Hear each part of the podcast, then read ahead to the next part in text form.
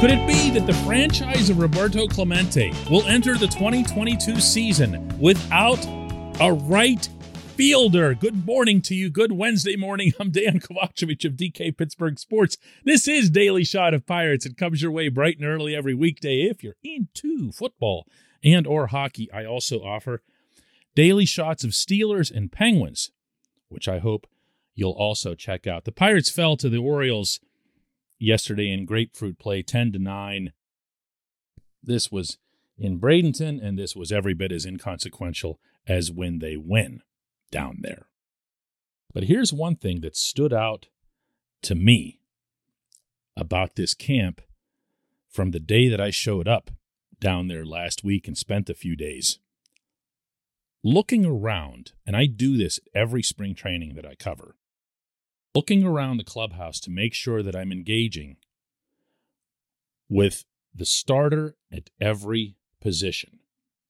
That's actually how I do it. Is all of the players that are in there, and I want to make sure that I'm at least getting to know or getting to have some back and forth with the people that are going to be on the diamond.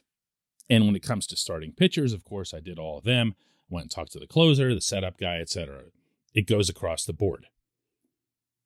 There's only one position on the field out of the everyday eight that I didn't and couldn't have had any dialogue. And that's because it doesn't exist. The team currently does not have a right fielder. And if you think that sounds over the top or mean, I'm going to give you the three names that are the most likely to start April 7 in St. Louis. They are, in no particular order, Anthony Alford, Jared Oliva, and Greg Allen. And out of those three, if I told you that Greg Allen was probably the front runner, if there can be such a thing in a trio like that, you'd come back with the natural question who the hell is Greg Allen, right? because that's my reaction too. Now, I'm someone who doesn't exactly obsess over the rest of Major League Baseball. The baseball that I follow is entirely Pittsburgh based. At the very most, I'll strive to learn a little more about the teams in the National League Central. Greg Allen spent 35 games last year with the Yankees. I neither know nor care what his stats are. I know that he's 29, so he's not a prospect.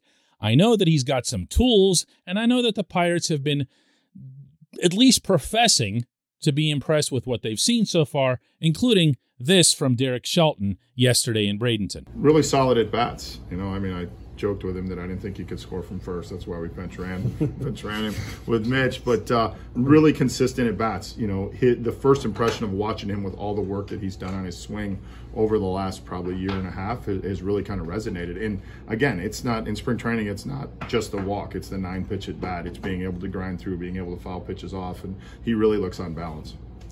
Okay, wow. No, Greg Allen does not need to be this team's right fielder this year or any year.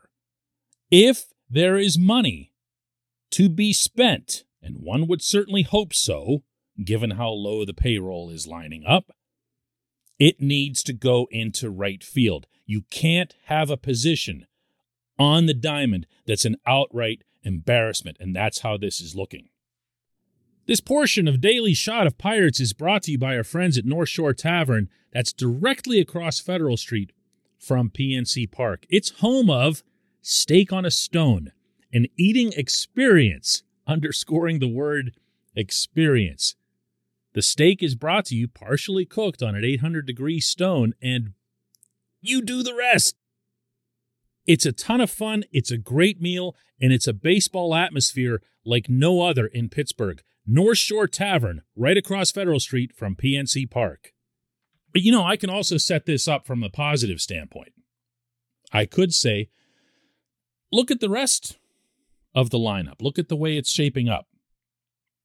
If you go across the infield and you presume, as I would hope that you could safely presume, that Oneil Cruz has a chance to be the starting shortstop in St. Louis, then you've got two huge components of your future and the present on the left side of the infield with Cruz and Ke'Bryan Hayes.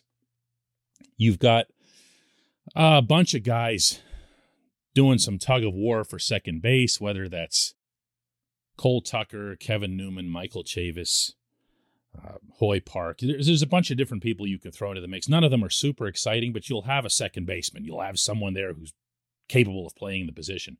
At first base, you've got Daniel Vogelbach and or Yoshi Tsutsugo, depending on which is the first baseman and which is the designated hitter. Behind the plate, you've got Roberto Perez, who's a pretty much a defense only guy at this point in his career. You'll take defense at that position, but you'll also more happily take the kind of offense that he brought a couple of years ago in Cleveland.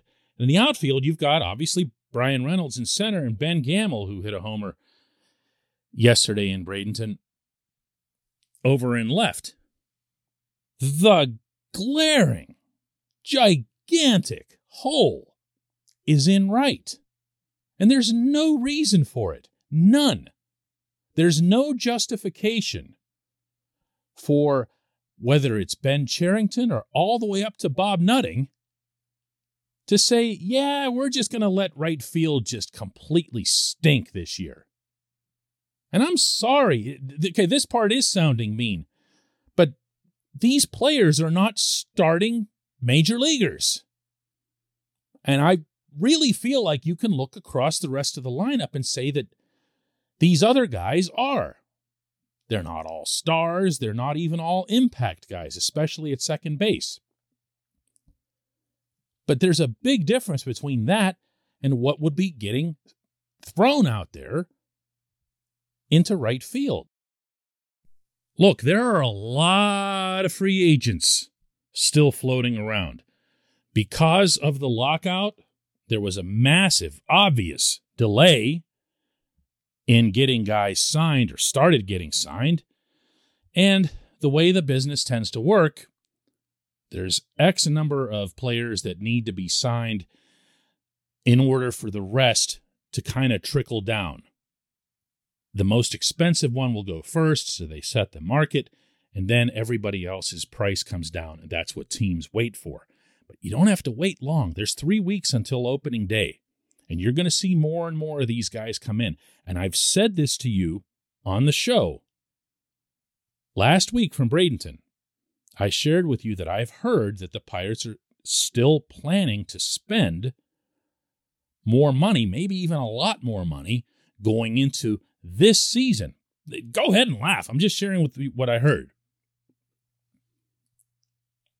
I understand that a part of that should be and probably will be going into starting pitching, especially if you've seen how these guys have gone so far.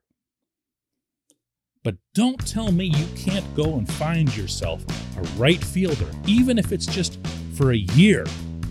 Someone, you know, who can play the position and not humiliate you out there. When we come back, just one question.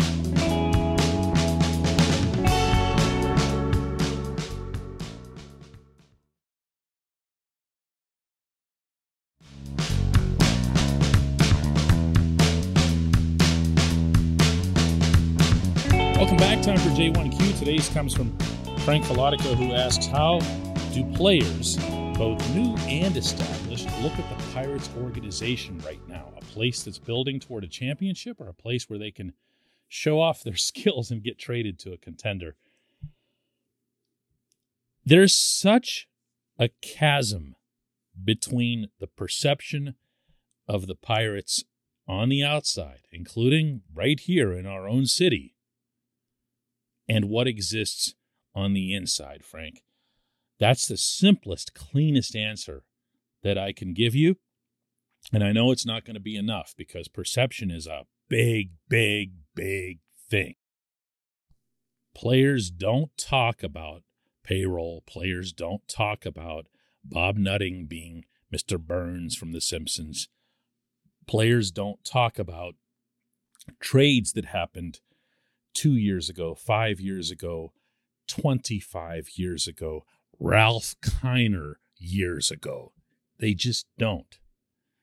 They are, and I'm going to try to find a way to phrase this contextually so that it makes sense. They are trying to make the major leagues or stay in the major leagues. That is intrinsically an individual task, an individual goal. They're not looking at the Pirates as an institution. You and I do that, Frank. Okay? And when they're playing a game at night at PNC Park against whoever, Cubs, Brewers, Reds, they're trying to win that game. And as things get better, there's going to be team camaraderie and so forth. But when you're talking about worrying or fretting over the state of the franchise or some broader vision of how the franchise is perceived, man, that just doesn't exist. It doesn't. No matter what I say to you, you're not going to believe me on this. But anytime I've tried to engage anyone, this is going back over two and a half decades of covering this team, about payroll or nutting or cheapness or whatever. The only times that it's gotten any response whatsoever were those three years that the Pirates were a playoff team. That's the only times that it ever came up that ever drew a reaction. Why? Because it was in the moment, which is where and how baseball get played. Everything is, like Clint Hurdle used to say, shower well, show up the next day, and win that night's game. Perform to your best. Everything in baseball, in baseball life, is day by day. There's very little room for bigger picture stuff. I'm going to share with you that when I was in Bradenton last week, you know, Bryan Reynolds and I had, you know, a couple of pretty good talks. And they touched on you know what as it relates to subject matter. And I can tell you that this individual, as interested as he was in this, because it involves his own immediate and long term future, all he really wanted to do was to get out to the cage and start swinging because that's what he's got to do to be successful that day. Now, I'll repeat, he cares. And of course, he cares about where he's going to play, whether it's in Pittsburgh or Miami or wherever, and whatever year he might end up getting traded or not traded or extended. There's no way he wouldn't care. Right then and there, he just wants to play baseball that day. That is the way these guys are wired, and I will line up baseball players, current and former, from here to San Diego, who will attest to that. They just don't think about this stuff, much less talk about it. I appreciate the question. It was a very good one. And I appreciate everyone listening to Daily Shot of Pirates. One of these tomorrow.